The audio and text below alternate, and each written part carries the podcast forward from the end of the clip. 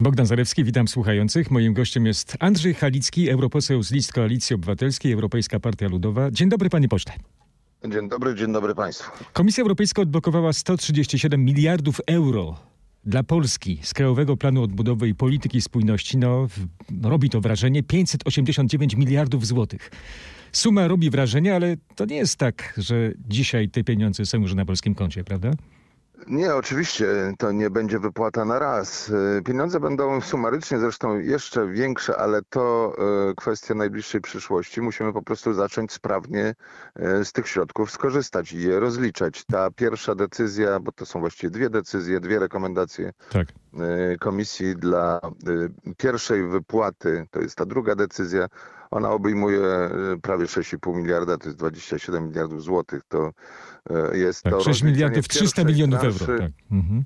tak, tak. To jest rozliczenie pierwszej transzy, już nie zaliczki, tylko właśnie konkretnych projektów z programu, z Krajowego Planu Odbudowy. E, przypominacie sobie Państwo, to jest ten wniosek, który złożyliśmy, e, złożył premier Donald Tusk w grudniu, właściwie podczas swojej pierwszej wizyty, natychmiast po zaprzysiężeniu. Dlaczego to jest tak ważne?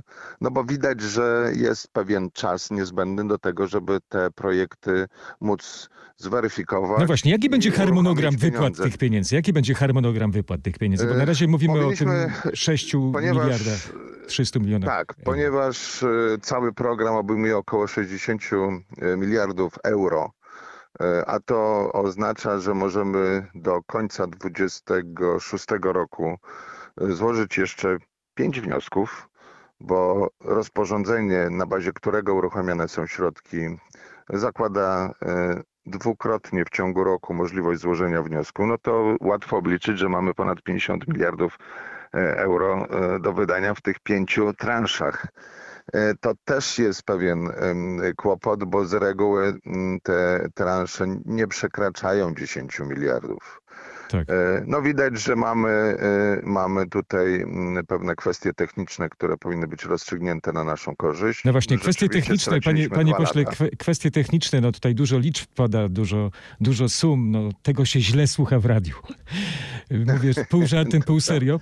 E, wiadomo, że to jest bardzo istotna kwestia, ale mm, Polacy pewnie czekają, kiedy i w jaki sposób te zastrzyki finansowe pobudzą naszą gospodarkę. Jak pan to widzi? Jak pan to postrzega? Myślę, że ten efekt już będzie widoczny jesienią, bo to są bardzo duże środki. Natomiast kończąc jak gdyby ten wątek techniczny, bo on nie jest bagatelny, e, cały, e, cały problem polega na tym, że myśmy stracili te dwa lata. No bezpowrotnie. Tu nikt nikomu nie przedłuży tego kalendarza, a środki mają trafić do naszych lokalnych społeczności. Ale to nie jest Ponieważ tak, że tylko można... Polska jest w ogonie, bo przecież wiele krajów, na przykład Holandia jeszcze ani, ani eurocenta nie dostała. Tak. Są takie państwa, które y, niespecjalnie nawet... Zabiegają, tak? Zabiegały, dlatego że dla nich ta suma jest dużo mniejsza. To jest związane z kolei z tymi stratami gospodarczymi wywołanymi pandemią, bo pamiętajmy, że cały projekt powstał w 2020 Na odbudowę roku. gospodarki po pandemii. Tak? Ale mhm. właśnie dlatego e, zwracam na to uwagę, bo te środki powinny trafić do samorządów, do lokalnych społeczności, a można rozliczać projekty od lutego 2020 roku, czego myśmy oczywiście nie robili, no bo e, rząd Prawa i Sprawiedliwości uznał, że to są takie pieniądze niedobrej ręki. No Bruksela też uznała, że Prawo i Sprawiedliwość jest B, tak. Uznała, że wy już nie jesteście B. Znaczy nie, no mówię, mówię o tym, że to nie, w dwie no strony nie do końca szło. Tak. spełnione zostały y, warunki wynikające z rozporządzenia. No proszę zauważyć, że mamy prawną sytuację zupełnie inną. Jesteśmy członkiem Europejskiej Prokuratury, y, a to pozwala ścigać przestępstwa również związane z, ochroną środków europejskich. No to ważna cezura, ale właściwie dostaliście troszkę carte blanche, prawda? Z, y, nie, nie, nie, nie. Właśnie to są... No nie, mówię, mówię o prokuraturze, zupełnie... to jest ważna cezura, ale, ale y, nie ma spełnionych wszystkich warunków, nie ma spełnionych kamieni y, milowych, prawda? Dostaliście jak troszkę Kamienie milowe, przypominam, są w dokumencie... Nie, kamienie milowe, przypominam, są w dokumencie, który e, Rada Ministrów, a więc polski rząd przyjął dla tak. siebie do spełnienia. I to jest 55 to reform także, mhm. które oczywiście, e, jeżeli mówimy o tej części e, dotyczącej wymiaru sprawiedliwości, nie zostały jeszcze spełnione. Spełnione są inne. No właśnie, natomiast, wystarczyła zapowiedź ministra sprawiedliwości Adama Bodnara w Brukseli, że spełnią te warunki. Przepraszam, tak. dokończę. No, wystarczyła taka tak. zapowiedź, prawda, bo na razie są zapowiedzi tak. jeszcze, tak. że, że, zostanie to spełnione tak. i już Unia Europejska wam te pieniądze, znaczy na, wam, no Polsce, ale generalnie to wasza opcja, że tak powiem, otrzymała to, Uruchomiła, to zielone światło. I, ale przypominam, podstawą jest rozporządzenie, na bazie którego działamy i tam kwestia Polski to były trzy punkty tego rozporządzenia, nie wypełniane należycie. Brak transparentności to jest funkcjonowanie komitetu monitorującego. E, kwestia e, ochrony środków przy ewentualnym no, nieprawidłowym ich wydaniu.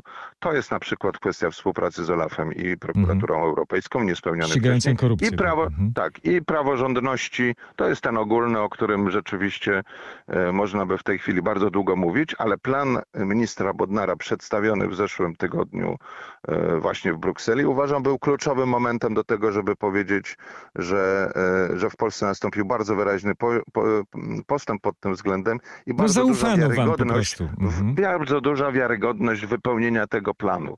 Dlaczego? Mhm. Bo rozdzielamy prokuratura generalnego od politycznego nadzoru ministra sprawiedliwości. no ale Izbę Dyscyplinarną już zlikwidował poprzedni gabinet. Yy, ale nie, nie, nie, nie funkcjonuje w tym złym wymiarze, tak? Nie ma dyscyplinowania sędziów w taki ręczny sposób. Yy, nie ma, mamy nowy, yy, mamy ustawę i będzie inaczej powoływana, inaczej będą powoływani sędziowie mhm. KRS, reforma Sądu Najwyższego i tak dalej. Ten dziewięciopunktowy plan został przedstawiony i bardzo dobrze oceniony. I uważam, że to był ten moment, jeżeli ktoś tak praktycznie dołożył cegiełkę do tego e, uruchomienia środków, to ten tydzień zeszły z, ta wizyta ministra Bodmara na pewno. Mhm. To o warunkach, o warunkach tego, może, może... wcześniej jeszcze, o tym roku 2020, bo to jest klucz dla naszych słuchaczy. Projekty wykonane przez samorządy, które mieszczą się w no, tych takich celach opisanych w Krajowym Planie y, Odbudowy mogą być zrefinansowane w 100% mhm. właśnie y, dzięki tym środkom. Samorządy powinny składać dzisiaj do ministra, który nadzoruje wydawanie funduszy, wnioski o takie właśnie rozliczenie. To mogą być czyste, szybkie pieniądze, które trafią znowu do samorządów. Któryś samorząd kupował elektryczne autobusy. Proszę bardzo, refinansujemy to, bo mamy taką możliwość. To bardzo ważna informacja. Bo na przykład e, one spełniają właśnie te cele. E, inne inwestycje w zieloną energię, czy w jakieś inne tego typu rzeczy. Proszę bardzo, rozliczamy. One są zrealizowane właśnie na przykład w tym czasie 2021 rok, czyli już E, wydane zostały pieniądze, ale możemy mieć z powrotem. Tak, to już, powiedzi to już powiedzieliśmy, powiedzieliśmy już panie, panie pośle. E, no pomówmy jeszcze o tych finansach, bo będzie potrzebna rewizja projektów z Krajowego Planu Odbudowy, tak zapowiedziała minister funduszy Katarzyna Pełczyńska-Nałęcz. Wie pan dlaczego? Jakie projekty chodzi? No właśnie dlatego, że mamy też wpisane bardzo duże centralne projekty.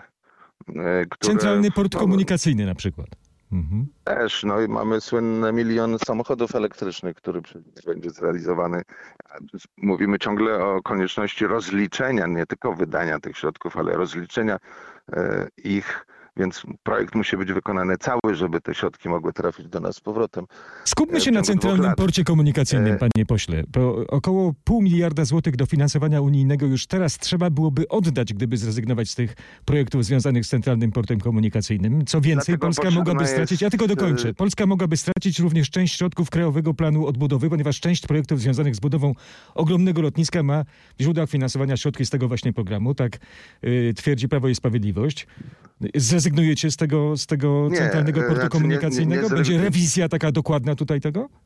Nie zrezygnujemy ze środków, to trzeba bardzo mocno podkreślić i one muszą być e, właściwie wydatkowane. Jeżeli chodzi o te infrastrukturalne e, projekty, ich jest sporo, musi nastąpić rewizja.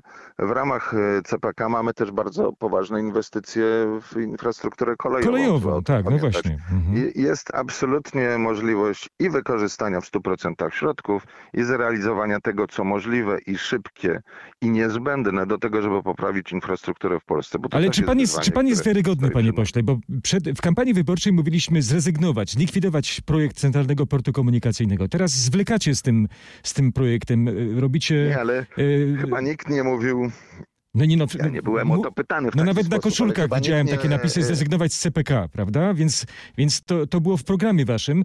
Teraz się nie, okazuje, że, że mnożone są liczne, liczne problemy i Ja tylko zadam Jeżeli pytanie, chodzi- panie pośle. Czy wy Tak. rzeczywiście jesteście wiarygodni w tym, że mówicie, że to będzie zrealizowane, skoro wszystko na to wskazuje, że przynajmniej będzie mocno opóźniony ten projekt, a więc no, będzie, będą koszty finansowe tego. Ja nie chcę mówić teraz, co będzie zrealizowane, a co nie. Chcę tylko powiedzieć, że musi nastąpić rewizja i racjonalność y, w wydawaniu środków publicznych. Ale co to znaczy? Gigantomanii, gigantomanii na pewno mówimy nie, bo No ale to jest hasło jest takie przedwyborcze, coś, proszę pana, już czego- jest po wyborach. o, no bo to, to, to dlatego do tego noszę. Co to znaczy gigantomanii nie? całą- Niech pan, niech pan powie szczegółowo, o co chodzi w tym haśle. y, o wielkości i sile państwa nie świadczy ilość wybetonowanych metrów y, kwadratowych pod lotnisko, z którego No ale to ma być nie hub, właśnie hub. No to muszą być Ale wybetonowane dla duże pałacie naszego kraju. są takie warunki, które pozwalają uwierzyć, że ten hub będzie rzeczywiście hubem. Sytuacja, że będzie to y, radom razy 50. Panie Ja pośle, chciałem kiedy, kiedy będzie wiadomo, że ten hub że powstanie? To nie jest, że to nie jest tylko i, i wyłącznie kwestia e, lotniska. Tam Ale skupmy się na tym lotnisku. Wiem, że pan chce uciec od E, tego tematu, ale to jest bardzo istotne, Nie, bo ja z tym są związane także pieniądze z Krajowego ten- Planu Odbudowy. Ten projekt składa się z wielu elementów i część tego projektu jest absolutnie istotna. No na przykład szybka kolej, tak? No właśnie. Więc nie Mhm. mówmy zero-jedynkowo o tym, co ogólnie nazywamy CPK, czy, czy pod tym hasłem się mieści. No ale właśnie to się nie mieści, dlatego że to jest taka no, bardzo rozbudowana koncepcja. No, na tym polega hub, prawda? Ten ośrodek, że w grę Nie, wchodzą on przeróżne zawiera- elementy, on które są ze sobą zawiera- sprzężone. On zawiera planowane także dużo wcześniej inwestycje, na przykład właśnie infrastrukturalne, jeżeli chodzi o kolej. Ale oprócz tego dodaje oczywiście ten ogromny i, No i wtedy to ma sens. Wtedy to ma sens, tak. y, port lotniczy, tak. Mhm. Nie, sens mają także te poszczególne elementy, Mhm. na przykład. Czyli co, wy nie wybudujecie tego lotniska, tylko wybudujecie kolej, tak? Nie, nie wiem. W tej chwili trwają analizy, będzie również y, weryfikacja tego Mhm. projektu. Tak, analizy i analizy do analiz w jaki, tak. w jaki sp- y, sposób y, był rozpoczęty, jest realizowany, to mm, Maciej Lasek, który też ekspertem, nie mam Mhm. wątpliwości, że on stojąc na No pan nie ma. zespołu Są też tacy, którzy mają wątpliwości, tak. Mhm. Ja mam też wątpliwości. Ja zresztą jestem po transporcie lotniczym, więc wiem doskonale, jak transport lotniczy funkcjonuje i pewnie mm, też mi- miałbym swoje uwagi, ale nie pracuję nad tym bezpośrednio. Niech e, No to jaką miałby pan uwagę jako ekspert lotniczy? Odpowiadają ci, którzy rzeczywiście e, tym projektem pracują i go Panie, analizują. panie pośle, jakby pan jako ekspert lotniczy właśnie po szkole, Ekspert? Ja nie jestem ekspertem. Ale y, transportowy, powiedzmy, ja- jaki, jaki, jaką pan by zgłosił taką podstawową pana uwagę, taką osobistą? E, Ja na przykład nie zgadzam się z tym, co PiS mówił w czasie e, kampanii, że Okęcie ma być zamknięte i że nie będzie funkcjonować jako port lotniczy w przyszłości, bo CPK zamykało Ale Okęcie się dusi, proszę pana, to już nie ma A możliwości inwestycyjnej. A to jest zupełnie co innego. Mamy port lotniczy, który ma swoje ograniczenia co do możliwości rozwoju. Zresztą o tym właśnie pisałem pracę nawet na początku lat 80. I mamy Modlin. Duoport warszawski jest absolutnie bardzo dobrym rozwiązaniem komunikacyjnym, który pozwala rozwa- e, rozwijać także te elementy transportu lotniczego, które nie są transportem pasażerskim, port cargo i tak dalej. Nie chcę wchodzić głęboko w to, e, w, te, w tego rodzaju warianty, ale zabicie tego projektu, czy ograniczenie do minimum, walka z Modlinem, mówienie o tym, że Okęcie będzie zamknięte, to jest właśnie to, z czym ja się nie zgadzam. Co nie znaczy, że nie trzeba w ogóle rozwijać transportu lotniczego jako takiego. Ale trzeba zabić, prawda, CPK. fazę- Słucham? Ale trzeba zabić CPK, jak rozumiem, tak? Nie, trzeba racjonalnie podchodzić do tego rodzaju yy, wyzwań. Dobrze, One skończmy na razie ten racjonalne. temat. No, panie redaktorze, one kosztują ogromnie. Dzisiaj wydano No już ponad 3 miliardy złotych. No stąd i mamy KPO między innymi na takie projekty, tak. Panie, No panie pośle, zmieńmy, zmieńmy Dlaczego może... mamy tracić te pieniądze, bo przecież społeczeństwo je traci, bo mogły być wydane w sposób sensowny na bardzo potrzebne cele. No pytanie, czy traci, czy zyskuje. Ale dobrze, zostawmy temat CPK, A żeby co nie... Żeby to, żeby przez to, ten czas? Poza tym, że parę osób, może nawet sto parę, bardzo dobre pensje i uposażenia i żyło im się bardzo dobrze przez no, parę lat. musiały być przygotowania. Ale dobrze, zostawmy ten temat CPK, może, żeby to nie była taka mono, monoanaliza w naszej naszej rozmowie. Ja zadam panu takie pytanie, które zadał, no pytanie retoryczne, ale może warto, żeby pan odpowiedział na to pytanie. Y, poseł PiS Waldemar Buda zadał takie pytanie. Czy, czy brak embarga na produkty rolne z Ukrainy został przehandlowany za Krajowy Plan Odbudowy? Nie potrafię inaczej wyjaśnić, dlaczego doprowadzają do gigantycznych strajków i strat rolników, kiedy jednym rozporządzeniem mogą zatrzymać ten zalew. Tak pyta poseł to, PiS. Jakby pan na to pytanie odpowiedział? Poseł PiS powinien zapytać sam siebie albo na przykład Mateusza Morawieckiego, dlaczego e, latem 2021 roku wychwalał Zielony Ład, że będzie dla polskich rolników szansą rozwoju. I, Ale my nie mówimy o Zielonym Ładzie, panie pośle. Nie, mówimy, mówimy, mówimy o, o naraz, Ukrainie. Z tego wynikają... Nie, nie. Mówimy, nie, nie, pytanie mają... dotyczyło Ukrainy, proszę pana, nie Zielonego Ładu. Pytanie, Do Zielonego Ładu przejdziemy za chwilę. Pytanie, e, pytanie dotyczące rolników e, dotyczy wielu elementów elementów. Uważam, że. Skupmy się na elemencie Ukraina. Zaniedbań i strat odczuwają dzisiaj także rolnicy. Jeżeli chodzi o embargo, mamy y, po pierwsze negocjacje i będzie, mam nadzieję, będzie wspólne rozwiązanie, które w przypadku importu y, ukraińskiego będzie zaakceptowane także przez stronę ukraińską.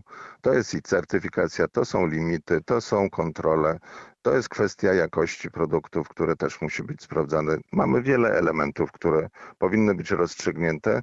E, nie tylko całkowite embargo jest rozwiązane. W przypadku jakimś bardzo drastycznym można i je zastosować. Tylko przypomnijmy, że musimy rozmawiać ze sobą. Takie rozmowy są zaplanowane na 28 marca i e, liczę, że to będą bardzo konstruktywne również propozycje dla komisji, bo, e, bo tutaj na poziomie europejskim trzeba znaleźć. Konstruktywne odpowiedzi, a pan nie, nie odpowiedział konstruktywnie na moje Dlaczego pytanie. Nie, nie, bo ja, bo ja zadałem takie proste pytanie, cytując posła PiS Waldemara Budę, czy brak embarga na produkty rolne z Ukrainy został przehandlowany za KPO?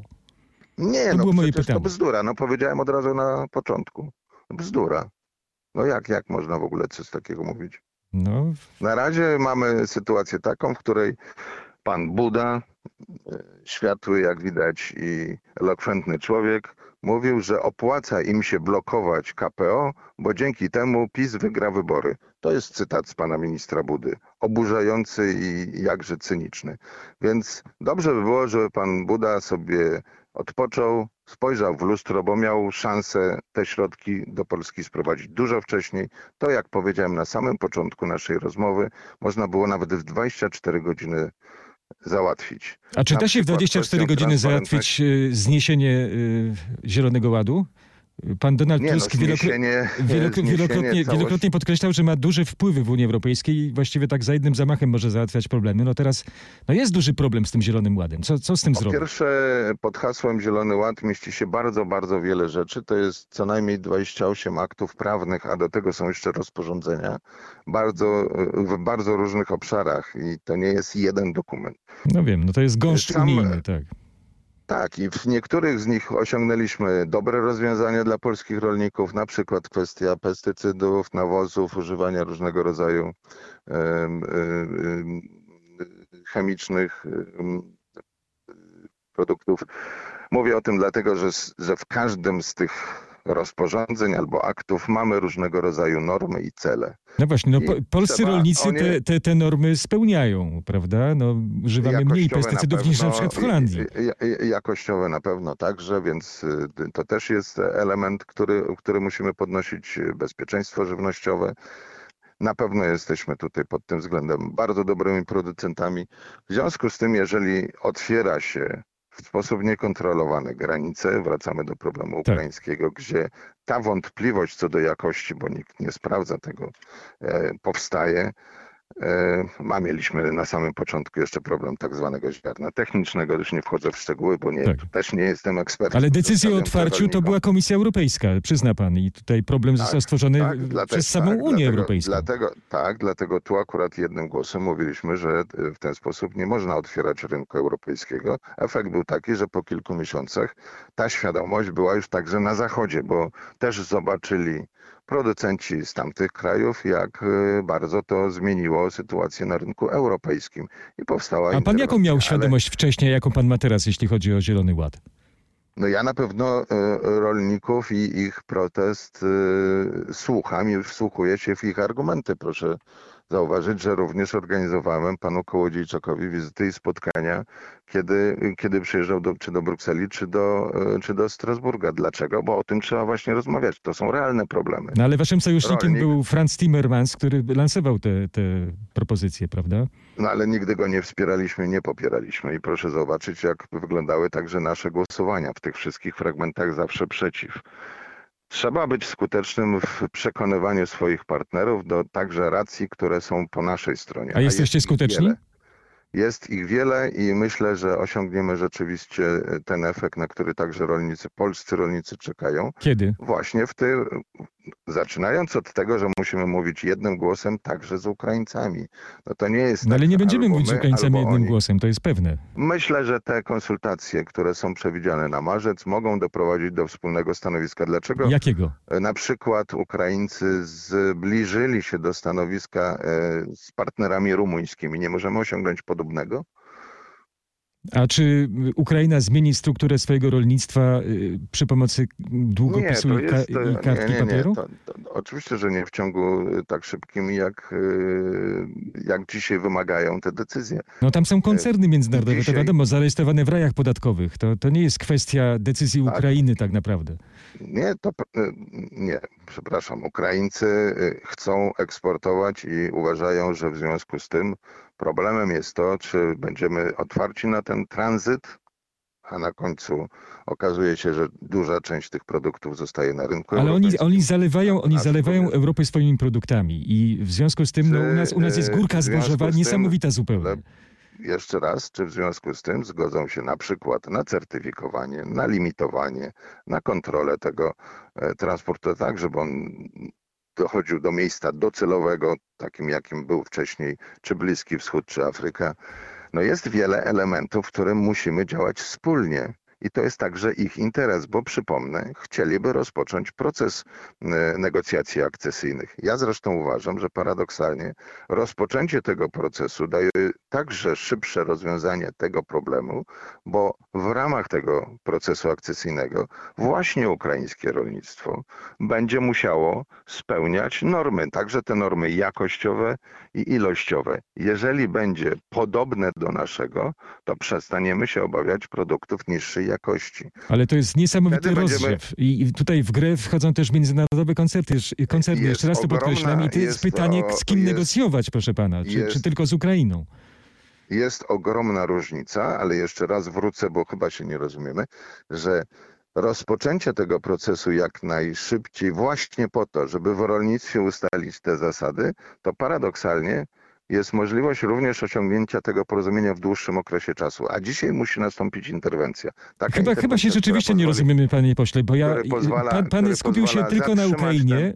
Pan się skupił tylko na Ukrainie, a ja mówię, że to jest sytuacja globalna, międzynarodowa, bo w grę wchodzo, wchodzi napływ towarów do Unii Europejskiej z różnych części świata spoza Unii Europejskiej właśnie. Ukraina jest tego elementem.